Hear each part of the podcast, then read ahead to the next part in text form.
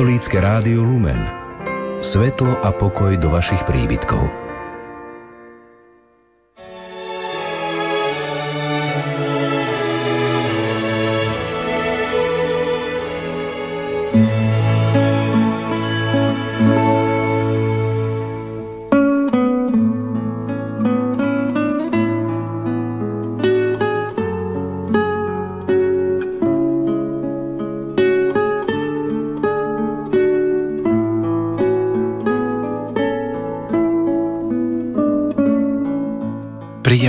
Sviatočné predpoludne, milí poslucháči, vám prajeme zo štúdia Rádia Lumena z Banskej Bystrice. Slávime slávnosť zjavenia pána. V knihe Rodina domáca církev čítame Ježiš Kristus sa narodil, aby spasil celé ľudské pokolenie, nie len Židov. Narodenie Božieho syna zjavil Boh celému svetu skrze svetlo neobyčajnej hviezdy. Spozorovali ju mudrci na východe a prišli sa pokloniť novonarodenému židovskému kráľovi. Podľa tradície sa volali Gašpar, Melichár a Baltazár a priniesli dieťatku dary, mirhu, kadidlo a zlato. Tieto mali symbolizovať kňastvo, mučeníctvo a kráľovskú moc Ježiša. Počiatky Sviatku troch kráľov siahajú do 4. storočia – až v 8. storočí bol sviatok zaradený do cirkevného kalendára. Podľa tradície pochádzali z východu. Týmto slovom sa za Ježišových čias označovala Arábia, ktorá sa rozprestierala na východ od Palestíny. Ale evanieliový text nie je dosť jednoznačný na to, aby sme mohli Arábiu považovať za domovinu mudrcov.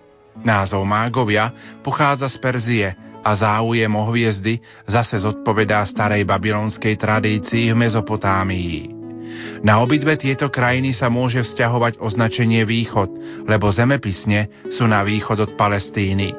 Gašpar symbolizuje Áziu, Melichar Európu a Baltazár Afriku apokryfných evanieliách sa dozvedáme, že ich telesné pozostatky boli uložené v Ríme a po pustošení a drancovaní vandalmi boli prenesené do Kolína nad Rínom, kde bol vystavaný chrám na ich počest. Mudrci, ktorí sa prišli pokloniť betlehemskému dieťatku, symbolizujú rôznosť rás, národov a jazykov, ktoré vítali novonarodeného kráľa. Tento deň sa v kostoloch svetí trojkráľová voda, krieda a kadidlo – Svetenie vody je starou kresťanskou tradíciou. Obyčajne sa robí v predvečer na vigíliu sviatku zjavenia pána pri večernej svetej omši.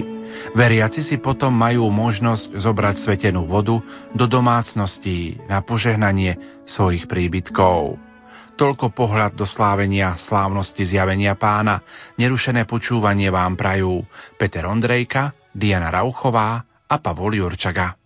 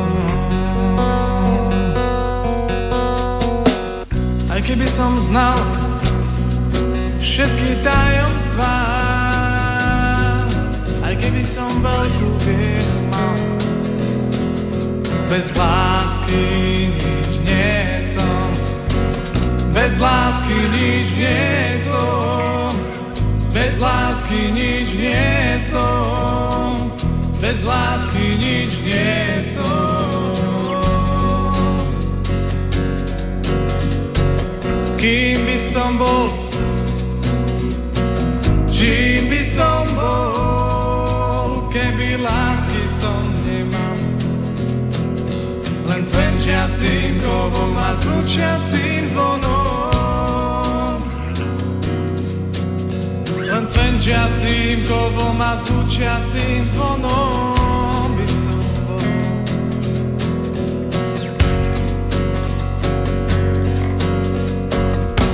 lásky nič nie.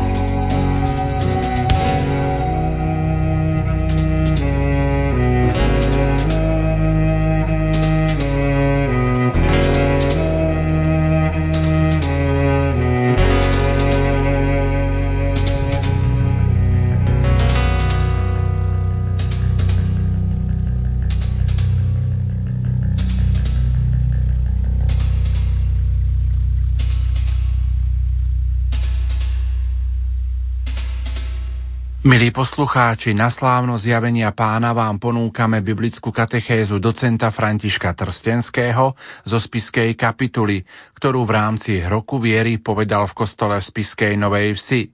Text má názov Ján Krstiteľ, hlas a svedok Ježiša Krista. Text zo svätého písma z knihy Markovho Evanielia, Prvá kapitola, prvý až jedenácty verš interpretuje kolegyňa Jana Verešová. Prajeme vám nerušené počúvanie.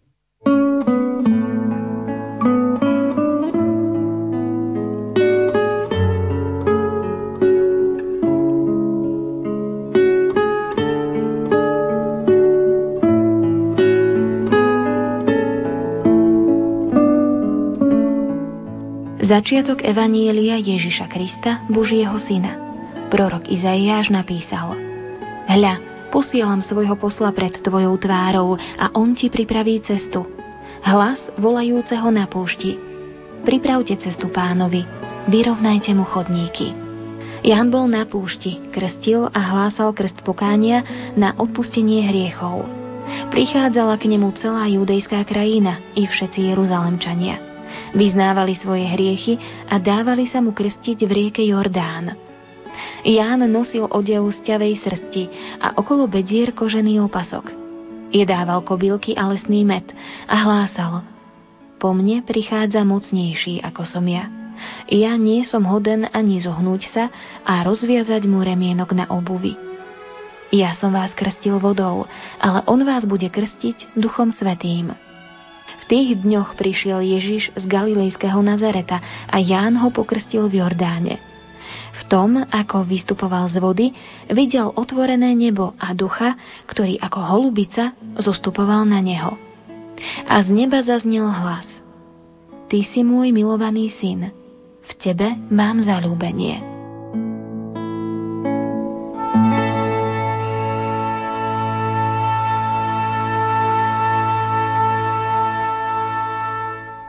Milí bratia a sestry, vítam vás na ďalšom pokračovaní našich úvah a takých pohľadov na biblické postavy ako na vzory pre našu vieru. A dnes je to postava Jána Krstiteľa.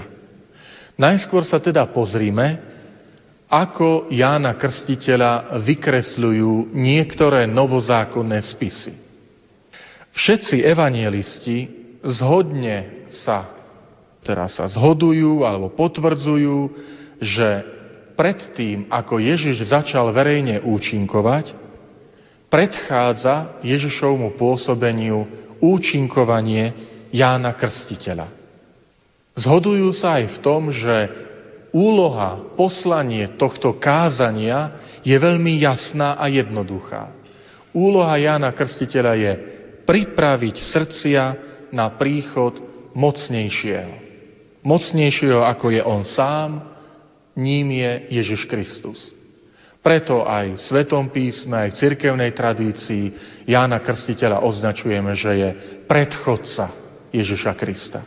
Ten, ktorý pripravuje srdcia na prijatie Kristovho evanielia. Všetci evanielisti sa zhodujú, že začiatkom Ježišovej činnosti je krst Ježiša Krista v Jordáne. Od tohto okamihu Ježiš začína verejne účinkovať. A je to Ján Krstiteľ, ktorý pokrstí Ježiša Krista v rieke Jordán. Okrem toho máme informácie od Matúša, Mareka a Lukáša, týchto troch evangelistov, ktorí uvádzajú, Jánovu smrť ako dôsledok jeho nekompromisného postoja voči Herodesovi, ktorému vyčítal manželstvo s manželkou jeho brata Filipa, ktorá sa volala Herodias. Poznáme tieto také základné údaje zo života Jána Krstiteľa. Osobitne sa pristavím ešte pri evangelistovi Lukášovi. Ako jediný evangelista Lukáš uvádza, jediný z evangelistov, zvestovanie a narodenie Jána Krstiteľa. Čiže nie len Ježiša Krista, ale aj zvestovanie narodenie Jána Krstiteľa. A to jeho rodičom Alžbete a Zachariášovi. Úmysel evangelistu prečo kladie na začiatku svojho evanielia zvestovanie narodenie Jána Krstiteľa a zvestovanie narodenie Ježiša Krista je veľmi jasný. Chce ukázať, že obaja sú počatí a narodení zvláštnym zázračným spôsobom. Aj Zachariáš a Alžbete sa narodí Jan Krstiteľ mimoriadným spôsobom. Evangelista uvádza, že nemohli mať deti a boli obaja v pokročilom veku ale je to Boží zásah, ktorý spôsobí, že Alžbete sa narodí dieťa. A aj o Mári Ježišovej matke vieme, že jej počatie a narodenie Božieho syna je zázračné. Ale to, čo chce uviesť evangelista Lukáš týmto porovnaním je, že osoba Ježiša Krista je ďaleko väčšia ako Ján Krstiteľ. Inými slovami, Ján Krstiteľ je veľký, je posledný z prorokov. Uzatvára tú veľkú éru starého zákona a pripravuje cestu tomu, na koho čakali tisícročia izraelský národ. Mesiášovi. Ale je tu niekto väčší a to je Ježiš Kristus Mesiáš.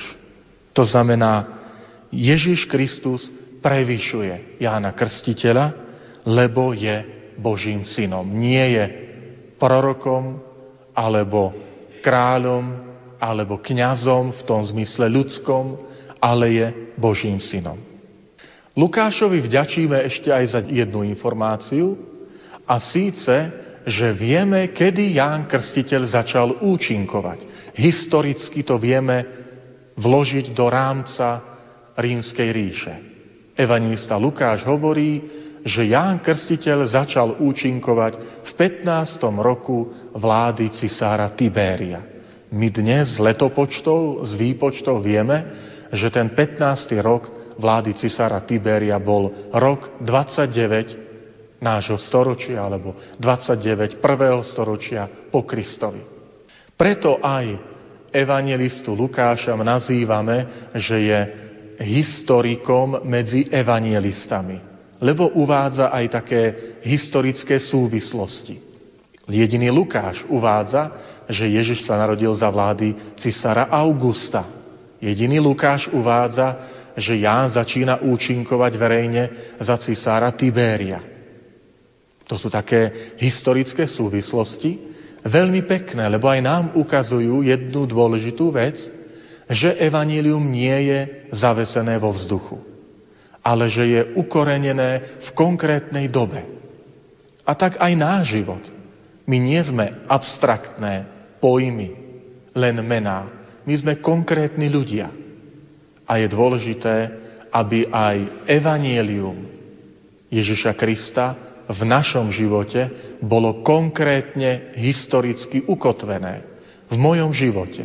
V živote v tých rokoch, ktorých teraz tu žijem na tomto svete. Máme ešte takú zvláštnosť pri Jánovi Krstiteľovi, ktorú uvádza pokračovanie Lukášovho evanielia, a to sú skutky apoštolov. Tou zvláštnosťou je, že kritérium voľby apoštola na miesto Judáša, keď apoštoli si zvolia Mateja, tak apoštol Peter hovorí, že tým kritériom je, aby to bol niekto, kto bol spolu s nami celý čas, od začiatku, teda s Ježišom Kristom, počnú s Jánovým krstom. Teda Jánov krst je dôležitým bodom, z ktorého sa vychádza aj pri voľbe nástupcu na miesto Judáša, pretože Jánov krst je začiatkom Ježišovho verejného účinkovania. A apoštol je ten, kto je svetkom Ježiša Krista, jeho verejného účinkovania. Preto toto kritérium. Ale skutky Apoštolov nám hovoria ešte jednu zvláštnosť. Keď Apoštol Pavol príde na svojich misijných cestách do Efezu, v dnešnom Turecku, a príde tam okolo roku 54, nájde tam učeníkov Jána Krstiteľa. Zvláštne. Po smrti Jána Krstiteľa, čo sa odohrá niekedy okolo roku 30, aj zhruba 24-25 rokov neskôr ešte stále Ján Krstiteľ má svojich učeníkov, svojich nasledovníkov, ktorí vyznávajú a šíria jeho učenie. Lebo Pavol sa pýta, akým ste pokrstení, aký ste krst prijali, akým krstom ste pokrstení, učeníci v Efeze. Oni povedajú Jánovým. Oni nepoznali ešte krst Ježiša Krista. Aj to svedčí o sile osobnosti, ktorú má Ján Krstiteľ, ale zároveň aj ten autor skutkov a poštolov chce povedať ústami Pavla, dobre, prijali ste Jánov krst, ale Jánov krst bol len prípravou. Vaša viera potrebuje prehlbenie a to je krst v mene Ježiša Krista. Máme potom ešte evangelistu Jána, ktorý nám uvádza ako jediný, že niektorí z Jánových učeníkov sa stali Ježišovými učeníkmi. A teda medzi apoštolmi a ďalšími učeníkmi môžeme s určitosťou povedať, že boli Jánovi učeníci. Tu opäť vidíme takú krásu, že Ján Krsiteľ si bol vedomý, ja pripravujem cestu. A teda dovolí učeníkom, aby sa stali učeníkmi Ježiša Krista. Keď prechádza Ježiš Kristus, tak je to Ján Krstiteľ, ktorý povie svojim učeníkom, hľa baránok Boží. A keď to učeníci počujú, opustia Jána Krstiteľa a idú za Ježišom Kristom. Čo si čo preukazuje veľkú osobnosť Jána Krstiteľa. Keď vieme, že každý by sme najradšej mali ľudí pre seba. Aj vo farnosti to tak niekedy je, že kňaz je radšej, keď má ľudí pre seba, ako keď idú kde si inde. Aj v politike to tak je. Aj politici chcú, aby mali svojich voličov, aby im neutekali nejakému inému.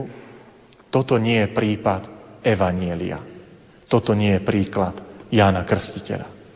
Ján Krstiteľ, ktorý si je vedomý, že baránok Boží je väčší ako ja, mocnejší, tak ukazuje učeníkom, pre tohto som tu prišiel. Ja ja som len las volajúceho na púšti. Alebo iné pekné vyjadrenie, ktoré máme v Svetom písme, kde sa hovorí Jánovi Krstiteľovi, hovorí, ja som len priateľom ženícha. Ženíchom Ježiš Kristus. Ja som len jeho družba. A vy viete, že ako komické vyzerá, keď na svadbe chce družba zatieniť nevestu aj ženícha. Tak potom to vyzerá smiešne a povieme, tak to je tvoja svadba alebo svadba ženícha a nevesty. A tohoto si bol vedomý aj Ján Krstiteľ, ktorý povedal, ja som len priateľ ženícha.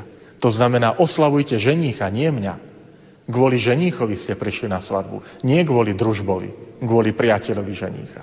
Tu vidíme veľkosť osoby Jána Krstiteľa. Evangelista Ján ukazuje, že úloha Jána Krstiteľa bolo vydať svedectvo Ježišovi Kristovi. Už aj v tom je pre nás príkladom. Keď my dnes sa stretávame toto popoludnie a premýšľame nad tým, čím nás môže osloviť Ján Krstiteľ. Aj tým, že je si vedomý, mojou úlohou je vydávať svedectvo o Ježišovi. Mojou úlohou je byť priateľom ženícha, družbou a družičkou ženícha, ale nie ženíchom. Pri Jánovi Krstiteľovi máme ešte aj také zaujímavé archeologické miesta, ktoré chcem spomenúť aj preto, lebo mnohí z vás navštívili alebo počuli o Svetej Zemi. Konkrétne s Jánom Krstiteľom máme také tri hlavné miesta. Prvé, ktoré sa uctieva, je dedinka Ainkarem, alebo Ainkerem, nedaleko Jeruzalema, asi 7 kilometrov od Jeruzalema. Dnes sa tam dá dostať aj spojom MHD, ktorá cestuje z Jeruzalema, autobusy MHD chodia aj do tejto dedinky, lebo je blízko. Dnes je to už vlastne súčasť Jeruzalema. Táto dedinka Ainkarem, alebo Ainkerem, sa považuje a uctieva ako miesto narodenia Jána Krstiteľa. Druhé miesto je Betánia, Betánia na brehu rieky Jordán býva navštevovaná pútnikmi ako miesto krstu, ako miesto, kde Jan Krstiteľ pôsobil a kde Ježiš bol pokrstený. Betánia pri Jordáne. Nepomílme si, jestvuje ešte aj iná Betánia pri Jeruzaleme, ale to bola Betánia, ktorá bola domovom Lazára, Márie a Marty. To je iná Betánia. Ale to je celkom bežné, lebo aj na Slovensku máme viaceré obce, ktoré majú rovnaké meno. Takže aj tu máme Betániu pri Jeruzaleme a Betániu pri Jordáne. A napokon máme pevnosť Macheront alebo Macherus, jedno a to isté miesto označujú tieto názvy.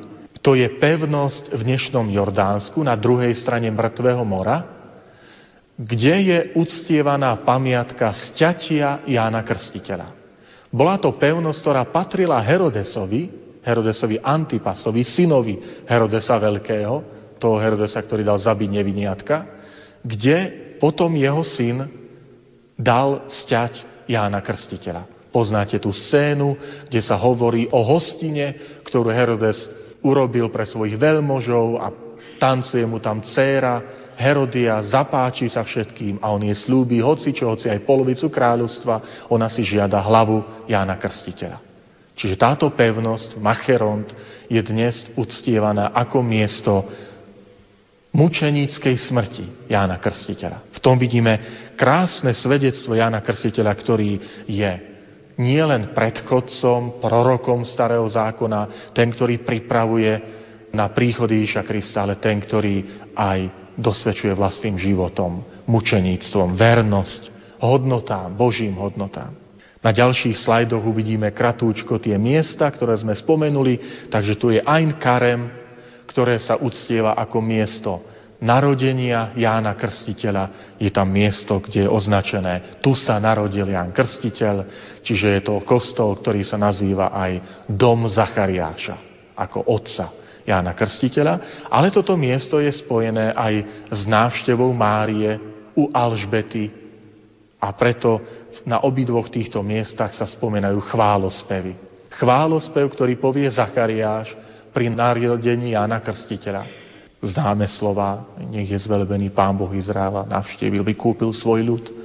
A potom chválospev Pany Márie, magnifikát, velebí moja duša pána, ktorý je umiestnený pri kostole navštívenia, kde je aj také veľmi pekné súsošie dvoch, stretnutie dvoch žien v požehnanom stave. Dvoch matiek, ktoré obidve čakajú synov. Synov prisľúbených, zázračne prisľúbených Božím pôsobením. Alžbeta a Mária. Potom je to Betánia, ktorá je na ďalšom slajde. Uvidíte obrázok rieky Jordán. Rieka Jordán je dôležitá pre dejiny Izraela nielen ako zdroj vody, ale predovšetkým ako hranica, cez ktorú sa vstupuje do zasnúbenej krajiny.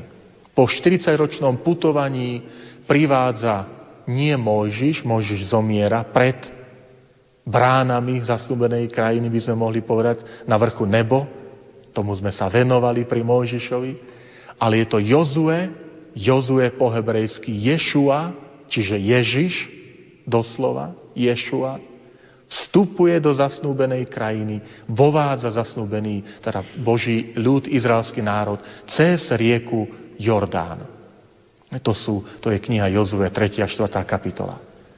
A tak pre Ježiša Krista začiatok pri rieke Jordán nie je len nejakým geografickým miestom, ale začína verejnú činnosť tam, kde sa začali dejiny izraelského národa v zasnúbenej krajine.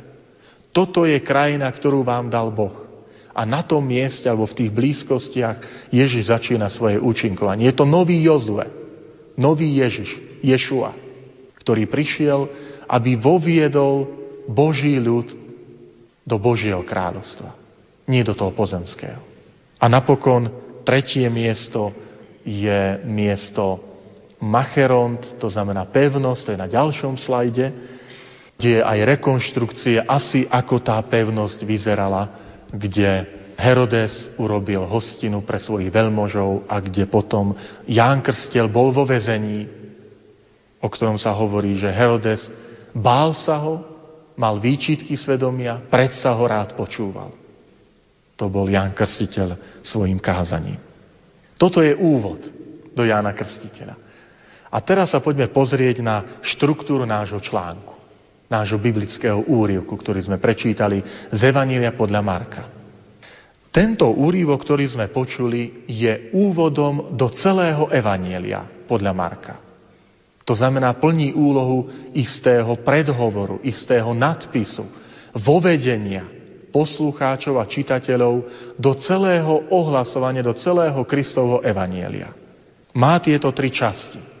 Najskôr je to samotný nadpis, také vovedenie. Potom je to charakteristika Jána Krstiteľa, kde sa dozvedáme o tom, kde pôsobí, akým spôsobom pôsobí, čo robí, dokonca aj jeho taký výzor sa dozvedáme, čo nosí a čím sa živí. A napokon je to zakončené krstom Ježiša Krista. Poďme sa pozrieť na tieto tri časti. Prvá časť je nadpis. Počuli sme začiatok Markov Evanielia, ktorý znie začiatok Evanília Ježiša Krista, Božieho Syna.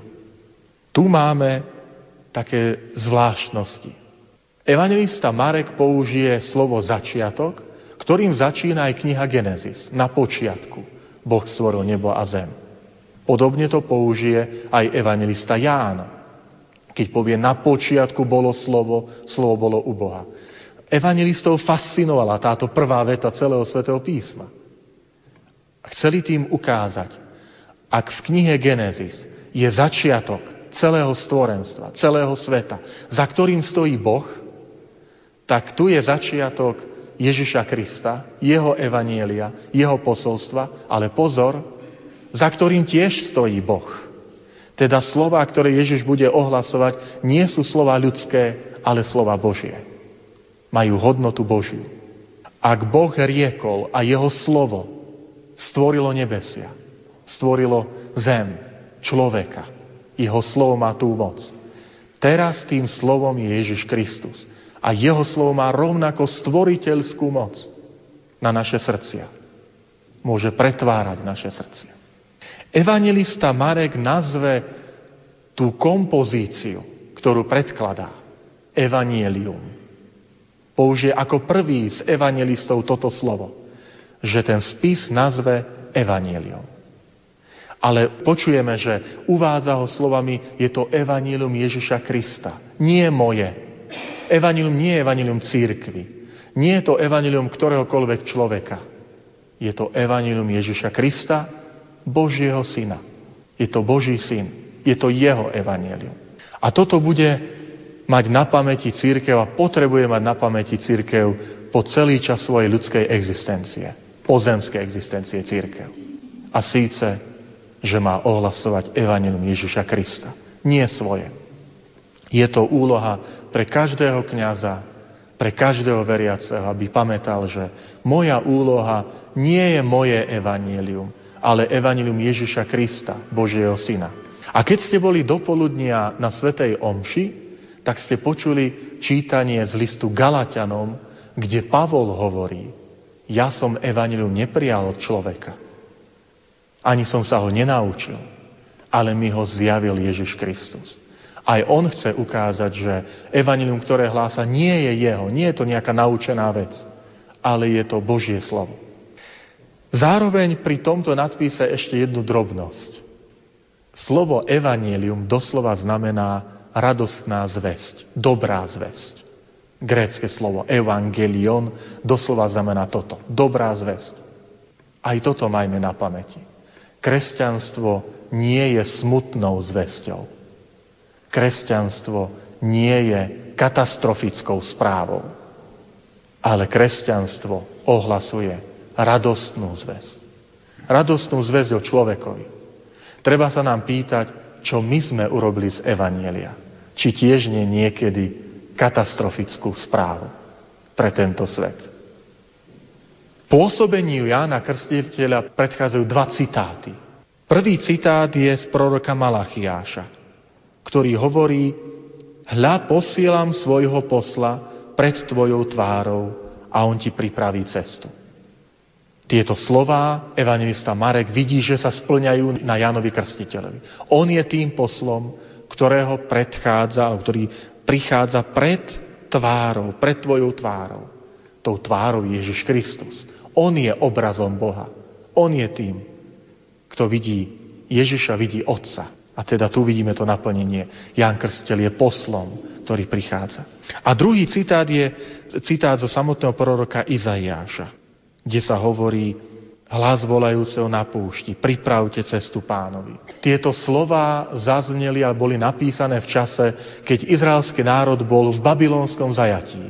Viackrát sme sa tejto téme venovali a spomenuli ju. To bola naozaj jedna z tragických udalostí pre izraelský národ. A prorok Izaiáš im tiež píše, aby im dal slova povzbudenia. Vaše zajatie sa skončí a vrátite sa do zasnúbenej krajiny. Evangelista Marek vidí naplnenie týchto slov Ježišovi Kristovi. Končí sa vaše zajatie. Končí sa vaše vyhnanstvo. V Ježišovi Kristovi sa vám dostáva slobody. Vstupujete do zasnúbenej krajiny, ako kedysi Jozue. Teraz je to Ježiš, ktorý vás vovádza do krajiny slobody. Ďalšou časťou je charakteristika Jána Krstiteľa, ktorú sme počuli. Ján Krstiteľ pôsobí na púšti. Púšť v Svetom písme je akoby na polceste medzi slobodou a medzi otroctvom. Na polceste medzi otroctvom Egypta, kde sme museli tvrdo pracovať, povie Izrael, a na ceste do slobody, ktorá je však ešte náročná, 40 rokov putovania. Aj tu si uvedomujeme, aká sloboda je vzácným darom, ktorý si treba veľmi vážiť. A opäť prízvukujem. Prosím, nikdy nenariekajme za totalitou, za systémami, ktoré z nás robili neslobodných. Nikdy to nehovorme, ale bolo mlieko za korunu. Toto je príliš lacné na to, aby sme ponížili slobodu, na to, že sme mali masné hrnce. To hovorili aj Izraeliti na púšti, Mojžišovi. Prečo si nás vyviedol z Egypta? Aby sme tu pomreli? V Egypte sme mali všetko. Masné hrnce. Niekedy my s nostalgiou spomíname, že sme mali masné hrnce. A podobáme sa Izraelitom. Je to preto, sloboda, lebo sloboda pripravuje na niečo vznešenejšie, na čo si väčšie. A to bola zastúbená krajina. Pre Izrael je teda púšť bolestnou skúsenosťou, lebo veľakrát sa staval proti Bohu na púšti, ale aj radostnou, lebo nikdy nebol Boh tak blízko nich, nikdy neurobil také veľké znamenia, ako to bolo na púšti. Spomente si, manna na púšti, prepelica, prepelica. Spomente víťazstva nad nepriateľmi. Voda zo skaly, ktorá prúdi. Nikdy tak hmatateľne izraelský národ necítil Božiu prítomnosť ako na púšti. Preto púšť je dôležité miesto očisťovania, meditovania, stretnutia s Bohom. Preto Ježiš vyhľadával pusté miesta, samotu, aby sa stretol s Bohom, so svojím Otcom. Krst, ktorý Ján vykonával, nie je sviatosťou, samozrejme. Samotné slovo krstiť, po grécky baptizo, znamená doslova ponoriť. Toto znamená. Čiže Ján, by sme mohli povedať, ponáral do vody a vynáral. Krst symbolizujú dva pohyby. Ponorenie a vynorenie. Ktoré symbolizujú starý človek, zanechanie starého človeka a vynorenie to je ten nový človek. Túto symboliku si ponechali kresťania, sme si ponechali kresťania dodnes, pri krste, pri sviatosti krstu. Lebo rozhodnutie prijať vieru a dať sa pokrstiť je rozhodnutie zanechať starý spôsob života a prijať nový. Som novým človekom, príjmam novú identitu. Tou identitou je, som kresťan. Pokánie po hebrejsky sa povie šúb. To slovo šúb je geografické a doslova znamená vrátiť sa ísť naspäť. Preto keď v starom zákone Boh vyzýva, konajte pokánie, tak doslova hovorí, vráťte sa naspäť ku mne. Lebo toto sú dejiny izraelského národa často, že Izrael sa odvrátil, odišiel, išiel inou cestou smerom od Boha. A keď pororoci vyzývajú k pokániu, tak vyzývajú, poďte naspäť k Bohu, vráťte sa k Bohu. Toto je slovo šúp. A potom je po grécky toto slovo sa povie metanoja, lebo evanielie boli napísané po grécky. Slovo metanoja doslova znamená zmeniť zmýšľanie, myslenie, premeniť myslenie. Opäť si to uvedomujeme, milí priatelia. Ľahšie je zmeniť politický systém. Ľahšie je zmeniť nálepky a nápisy na cestách a názvy. Ale zmýšľanie ide veľmi ťažko zmeniť. Postupne. Veľakrát aj my si uvedomujeme, že sme premenili možno tie nálepky, ale srdcia a myslenie nám ešte je potrebné meniť. To znamená, naša úloha je vrátiť sa k Bohu od toho, čo nás zotročuje. To je to šúp. Vrátiť sa od toho, čo nás otročuje, k tomu, ktorý nám dáva slobodu, a to je Boh. Boh nám dáva pravú slobodu. Viem, že to znie veľakrát cudzo pre túto spoločnosť. Boh, slobodu, Boha my chápeme a náboženstvo ako čosi, čo sú len príkazy a predpisy a zákazy. Ale keď ideme na podstatu, tak si uvedomujeme, že práve, že tam sme slobodní. Lebo keď chápeme náš život, že môžem všetko si dovoliť a robiť, čo chcem, tak tam si uvedomujeme, že veľakrát sa stávame otrokmi tej našej rozšafnosti. Ľudia, ktorí chcú robiť, čo chcú, alebo čo sa im zapáči, sa stávajú otrokmi drogy v mene slobody. Drogy sa šíria. A povedia, dovolme to ľuďom, však je sloboda, vedie demokracia. Ani si neuvedomujeme, ako sa robia sami seba otrokmi, návykovými. A iných vecí, iných nerestí iných hriechov a skazenosti. V mene slobody. Preto slovo šúb je vždy výzva od nás, pre nás odslobodiť sa od toho, čo nás otročuje, od toho odísť k tomu, kto nás robí skutočne slobodnými. A premeniť náš pohľad podľa Božej vôle, tá metanoja, zmeniť srdcia, zmýšľanie. Ďalej, čo nám môže byť Jánova osoba takou výzvou a pripomenutím. Ďalší slajd. Jánova osoba a posolstvo sú také silné, že obyvateľstvo zanecháva svoje príbytky a prichádza za ním na púšť. To sme počuli v tom úrivku. Že k nemu prichádzala celá Judea, Jeruzalemčania. To bolo veľkomesto. Čo si také, ako my sa teraz pozeráme trošku na Bratislavu. Tiež isté veľká dedina na Slovensku medzi ostatnými maličkými dedinami. Jeruzalemčania prichádzajú na púšť. Nie tak ďaleko, možno nejakých 30-40 kilometrov od Jeruzalema pôsobil Jan Krstiteľ. Ale predsa, my môžeme tu vidieť prozbu a výzvu od tohto Jánovského ducha, lebo sa pýtame, čo tých Jeruzalemčanov nútilo ísť na púšť. Z pohodlia, kde je voda, potrava, pohodlie, na púšť, kde nemáte nič. Bola to sila Jánovej osobnosti. A prosme dnes, my, čo sme teraz tu, prosme za naše Slovensko, za našu církev, aby mala osobnosti v ktoré dokážu vytiahnuť ľudí z príbytkov a počúvať ich. Už možno nie tak doslova, ale skôr, že budú načúvať. Aby Boh zbudil Jánov krstiteľov aj v našej dobe. Aby sme aj my boli takými Jánmi. To je veľmi dôležité. To, čo priťahovalo ľudí na Jánovi Krstiteľovi, nebolo to, že bol taký ako my. Na čo by šli Jeruzalemčania na púšť, ak by Jan Krstiteľ bol presne taký, ako oni by povedali, čo tam uvidíme? Samých seba. Aby som sám seba videl, nepotrebujem na púšť. Ja viem, stačí sa mi pozrieť do zrkadla.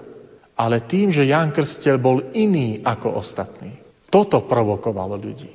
A tu je potrebné povedať aj o kresťanstve, aj o církvi. Církev vždy bude príťažlivá vtedy, keď nebude skákať tak, ako to spoločnosť chce a pýta a žiada, ale práve tým, že bude verná hodnotám, že nepoľaví ani napravo, ani naľavo a nebude sa vyhovárať, aká je doba, že sa treba prispôsobiť. Toto bude príťažlivé. Toto bude ľudí vyťahovať z príbytkov, keď si zachová tohto Jánovského ducha. Rieka Jordán, pri ktorej Ján krstil, poskytuje nielen pre Jána vodu, ale symbolicky je hranicou medzi púšťou a zasľúbenou krajinou, ako sme si to spomenuli. Je symbolom nového začiatku. Dokonca dodnes je to tak. Rieka Jordán je hranicou medzi Jordánskom a medzi Izraelom. Tvorí hranicu štátu. Ale pre nás je to viac. Pre nás a pre Bibliu je Jordán symbolom nového začiatku. Prekročiť Jordán znamená nové rozhodnutie, nový život. Zanechaj starý breh, nechoď naň, lebo si prešiel na nový breh. A to je aj výzva pre nás. Napokon ďalšia charakteristika Jána Krstiteľa je, že Ján aj svojím vonkajškom, štýlom života splňa úlohu proroka. Ján nie je len prorokom slovom, ako to pekne hovorí, ako to pravdivo hovorí, ale aj to, ako to pravdivo žije. Evangelista Marek hovorí, že nosil srstený plášť, alebo teda odev z ťavej srsti a živil sa polným medom, kobylkami, veľmi prísne. To znamená, on nielen slovami, ale svojim životom žil to, čo hlásal. Tuto pripomína starozákonných prorokov, napríklad proroka Eliáša, o ktorom sa hovorí, že nosil srstený plášť. Preto si Spomente na slova, keď sa pán Ježiš vyjadri na adresu Jana Krstiteľa. Ak chcete počuť, Eliáš už prišiel. A je to Jan Krstiteľ. Keď sa učeníci pýtali, prečo zákonníci a farizeji hovoria, že skôr ako Mesiáš príde, musíš prísť Eliáš. Áno, majú pravdu. A ja vám hovorím, že Eliáš už prišiel. A vtedy pochopili, že hovorí Jánovi Krstiteľovi. A tým je to aj tak hmatateľne prejavené, že tým Eliášom je Jan Krstiteľ. Má Božieho ducha tak ako ho mal Eliáš. Rabín Jošua ben Levi zo staroveku hovorí, žiak má pre svojho učiteľa urobiť všetko, čo robí otrok, okrem rozvezovania obuvy. To je úloha, ktorú ani, ktorá patrí otrokovi a nie žiakovi. A tu vidíme postoj Jána Krstiteľa. Ján Krstiteľ nehovorí o sebe, že je žiakom, že je učeníkom, preto Ján Krstiteľ sa nestal učeníkom Ježiša Krista. Jeho učeníci áno, ale on nie. On si bol vedomý, on nie je ani len žiakom, on je otrokom. Aká pokora, poníženosť, keď berie na seba úlohu otroka, čiže rozvezovať obu. Keď hovorí, ja som ani nie hoden mu rozviazať, čiže ešte menej ako otrok. Som nižšie. Ježišovo účinkovanie bude oveľa hĺbšie než Jánovo, lebo bude krstiť Duchom Svetým, to hovorí Ján Krstiteľ. Ja vás krstím vodou, ja vás pripravujem, ale príde ten, ktorý je väčší. Opäť krásny príklad pre nás, milí priatelia. Keď sú tu rôzne ponuky spoločnosti, sveta, a niekedy aj dobré, ale pozerajme vždy na ne ako na Jánovské. To znamená, oni majú len pripraviť naše srdcia ale ten mocnejší je Ježiš Kristus. Nedovolíme, aby nahradili Ježiša Krista. Aj veci, ktoré sú dobré a vznešené, sú vždy tie, ktoré majú nasmerovať nás na Ježiša Krista. A potom ide samotný krst. Ježiš sa dáva pokrstiť krstom pokánia. Stála otázka, prečo Ježiš sa postaví do zástupu, ktorý čaká na krst pokánia, keď on je Boží syn, keď to nepotrebuje, keď je bezriešný preto, aby vyjadril solidaritu s tými, ktorí túžia po odpustení a novom začiatku. Ježiš sa stavia vedľa nich. Stavia sa dnes vedľa nás, milí priatelia. Ježiš Kristus. Aby spolu s nami nám pomohol stať z našich hriechov. Aby sme opustili to, čo nás zotročuje. Aby sa postavil do radu so všetkými tými, ktorí dnes túžia po odpustení. Ježiš Kristus je v Evaníliách vykreslený ako Boží baránok, tak ho nazve Ján Krstiteľ. Tento titul sa opakuje pri každej svetej omši. Hľa, baránok Boží. Ale my hovoríme, ktorý sníma hriechy sveta. To preto, lebo príjima na seba to, čo ostatní chcú zanechať. Hriech. Dokonca môžeme ísť až tak ďaleko, že povieme, príjima na seba aj to, čo nechcú ľudia zanechať. Hriech. Lebo vieme, že veľakrát ľudia nechcú zanechať hriech. A Ježiš hovorí, aj preto, aj pre nich som sa stal Božím baránkom. Aj pre nich som sa stal človekom, aby som zobral aj tie hriechy, ktorých sa ľudia nechcú zbaviť na seba. Otvorené nebo, holubica a hlas z neba pri Ježišovom krste sú symbolmi komunikácie medzi Bohom a človekom. Evangelista chce ukázať, tu sa dejú Božie veci, keď hovorí o hlase z neba, o holubici, podoba Ducha Svetého. Toto sú Božie veci, to nie sú ľudské, chce povedať. Tu nejde o obyčajné obmytie vodou. Tu nejde o obyčajné vyznanie svojich hriechov, ako to robili pred Ježišom Kristom. Ľudia, ktorí prichádzali a vyznávali svoje hriechy Jánovi Krstiteľovi. Tu je otvorené nebo. A my to tak krásne aj pretvárame pri našom krste, keď hovoríme, že Ježišovi Kristovi aj našim krstom sa otvorilo nebo pre nás. Nebo to je Boh čiže Boh samotný. Boh už nie je uzavretou pevnosťou, ale Boh je ten, ktorý sa otvára. Ježišovi Kristovi ho voláme Otec. Zamyslenie pre náš život. Aj pre mňa platí výzva Jána Krstiteľa k návratu. Urobiť to šúp, vrátiť sa k Otcovi, k zmene zmýšľania, metanoja. Pýtajme sa, čo ma zotročuje, čo mi nedovolí vrátiť sa k Bohu a zmeniť sa. Čo to je v mojom živote? Ja neprišiel prezentovať seba, ale bol hlasom pre Ježiša. Bol priateľom ženícha. Jemu pripravoval cestu v srdciach ľudí. Som ja dnes hlasom pre Ježiša. Komu dávam svoj hlas? A viete, že nemám na mysli politickú kampaň. Ale pre koho som fanúšikom? Pre aký štýl života? Pre aké hodnoty? Usilujem sa o Jánovského ducha, ktorý provokuje a ktorý poukazuje na Božie hodnoty. Núti ľudí opúšťať pohodlie svojho životného štýlu. Alebo keď sa ľudia so mnou stretnú, tak povedia, ako by som videl seba samého. Nič nemusím na sebe meniť. Vyľadávam púšť v mojom živote. To znamená ticho modlitby, ticho kostola, ticho premýšľania, čo robím preto, aby som sa stretol s Bohom? My si povedali o dôležitosti púšte. Púšť, ktorá je miestom stretnutia s Bohom. A potom Ježišov krst je vždy pripomenutím môjho krstu, záväzkou môjho krstu. Uvedomujem si záväzky, ktoré vyplývajú z krstu. Ako veľmi výstižne povedal Marian Gavenda, katolický kňaz, že na Slovensku veriaci, na Slovensku máme veľa pokrstených, ale málo veriacich. To znamená, máme veľa pokrstenia, málo tých, ktorí žijú tie záväzky krstu. To je aj pre nás výzva, pre náš krst. Poďme sa pozrieť na Jána Krstiteľa v umení, aby sme si to trošku tak oživili a utvrdili. Dnešným umelcom spojení s Jánom Krstiteľom je El Greco. El Greco vlastným menom Domenikos Theotokopoulos sa narodil na Kréte v roku 1541. Kréta, ktorá patrí pod Grécko a preto nás neprekvapuje grécké meno Domenikos Theotokopoulos.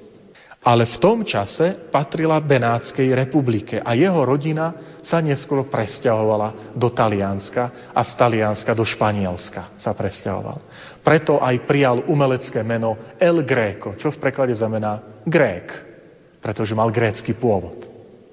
Zomrel v roku 1500, zomrel v roku 1614, ale vo svojej záveti sa označil za vrúcneho alebo zbožného katolíka, hoci jeho rodina bola pôvodne pravoslávna. A jeho umenie, aj prostredie Kréta, Grécko, to je pravoslávna církev. Grécka pravoslávna církev. Ale v Taliansku a Španielsku sa dostal pod vplyv rímsko-katolíckej církvy a sám seba označil teda pri smrti za zbožného katolíka. Jeho umenie práve vychádza z byzantského umenia, ako aj s kultúrou zase západnej Európy. Je to také zmiešanie.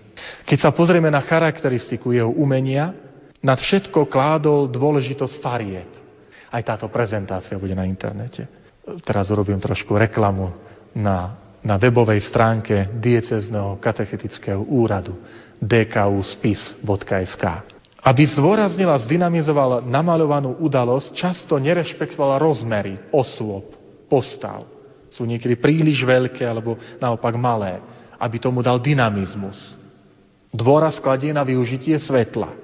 Zdá sa, ako by každá jeho postava na obraze vyžarovala vlastné svetlo. A jeho umenie sa vyznačuje alebo charakterizované je tým, že nejde mu o nejaké len namaľovanie tej scény, ako to bolo, ale zdynamizovanie, dať život tomu, tomu deju tej udalosti. Tak sa poďme pozrieť na dielo, ktoré pochádza z roku 1568 a je to oltár, prenosný oltár, ktorý sa dnes nachádza v talianskej Modene, v galérii Estense, triptych, lebo sú to tri časti oltára. Je to prenosný oltár, ako vidíte, tie obrazy sú maličké, trošku väčšie ako, ako zošit žiacky rozmery 37x23 cm a 24x18 cm, lebo bol prenosný oltár. Na prednej strane tohto oltára sú tri výjavy. Klanenie sa pastierov, potom Kristus víťaz a Ježišov krst. Tomu sa chceme venovať. Na zadnej strane oltára, to je ten ďalší slajd, sú opäť tri scény a to je zvestovanie, vrch Sinaj a Adam a Eva. My sa teda chceme v krátkosti pozrieť na scénu, ktorou je Ježišov krst z tohto oltára. Vyznačuje sa tento obraz uprednostňovaním zlatej farby, jasnými svetlami a chýbajúcimi tieňami, že osoby nevrhajú tieň, čo by sa predpokladalo a tu je vplyv byzantského umenia. Ikony sa tým vyznačujú. Aj vy v tomto prostredí z si máte nádherný grecko-katolický kostol, ktorý má krásne mozaiky. A tam tiež si uvedomujete, že je uprednostňovanie zlatej, žltej farby do popredia. To je obľuba byzantského umenia. Zlato predstavuje nebo. To najcennejšie. Najcennejší kov. Zlato. A tak aj to najcennejšie pre človeka, čo môže byť, je nebo. Záujem o anatómii ľudského tela, ako sú ľudské tie postavy zobrazené, zase vyobrazuje ten vplyv západnej Európy, renesancie v Taliansku, keď sa El Greco presťahoval do Talianska. A pozadie je oranžové, alebo také oranžovo-zlatisté, lebo je to symbolom Božej prítomnosti. Lebo biblický text hovorí, že z neba zaznel hlas, zostúpil Duch Svetý v podobe holubice. Toto je môj milovaný syn zaznel vás. A tak El Greco chcel to vyjadriť, tú Božiu prítomnosť tým, že to pozadie dal do takej zlatisto-oranžovej farby. Napokon je tá prítomnosť troch anielov, ktorí sa v biblickom texte neuvádzajú. Čo tam robia, keď sa tam nespomínajú? Je to symbolom Božej prítomnosti a slávy. To znamená, umelec chcel vyjadriť, tu sa deje Božia vec. A aby to vyjadril, tak tam aj namaloval postavy anielov. Troch anielov, čo je symbolom možno aj trojice. Ale hlavne tej Božej slávy. Lebo všade, kde, keď Boh príde vo svojej sláve s Božími anielmi, tak aj tu sú prítomní. Nech nám teda aj tento obraz Jánov krstu, teda pokrstenie Ježiša Krista, pomôže lepšie porozumieť postavu Jána Krstiteľa. Amen. Milí poslucháči, na slávno zjavenia pána sme vám ponúkli biblickú katechézu docenta Františka Trstenského zo Spiskej kapituly, ktorú v rámci roku viery povedal v kostole v Spiskej Novej Vsi. Text mal názov Ján Krstiteľ, hlas a svedok Ježiša Krista. Požehnanú slávnosť zjavenia pána vám zo štúdia Hrádia Lumen Prajú Peter Ondrejka, Diana Rauchová a Pavol Jurčaga.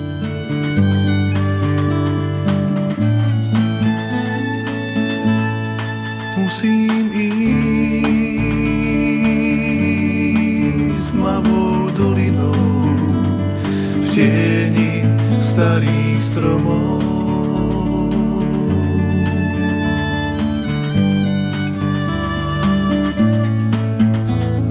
Z zrazu počujem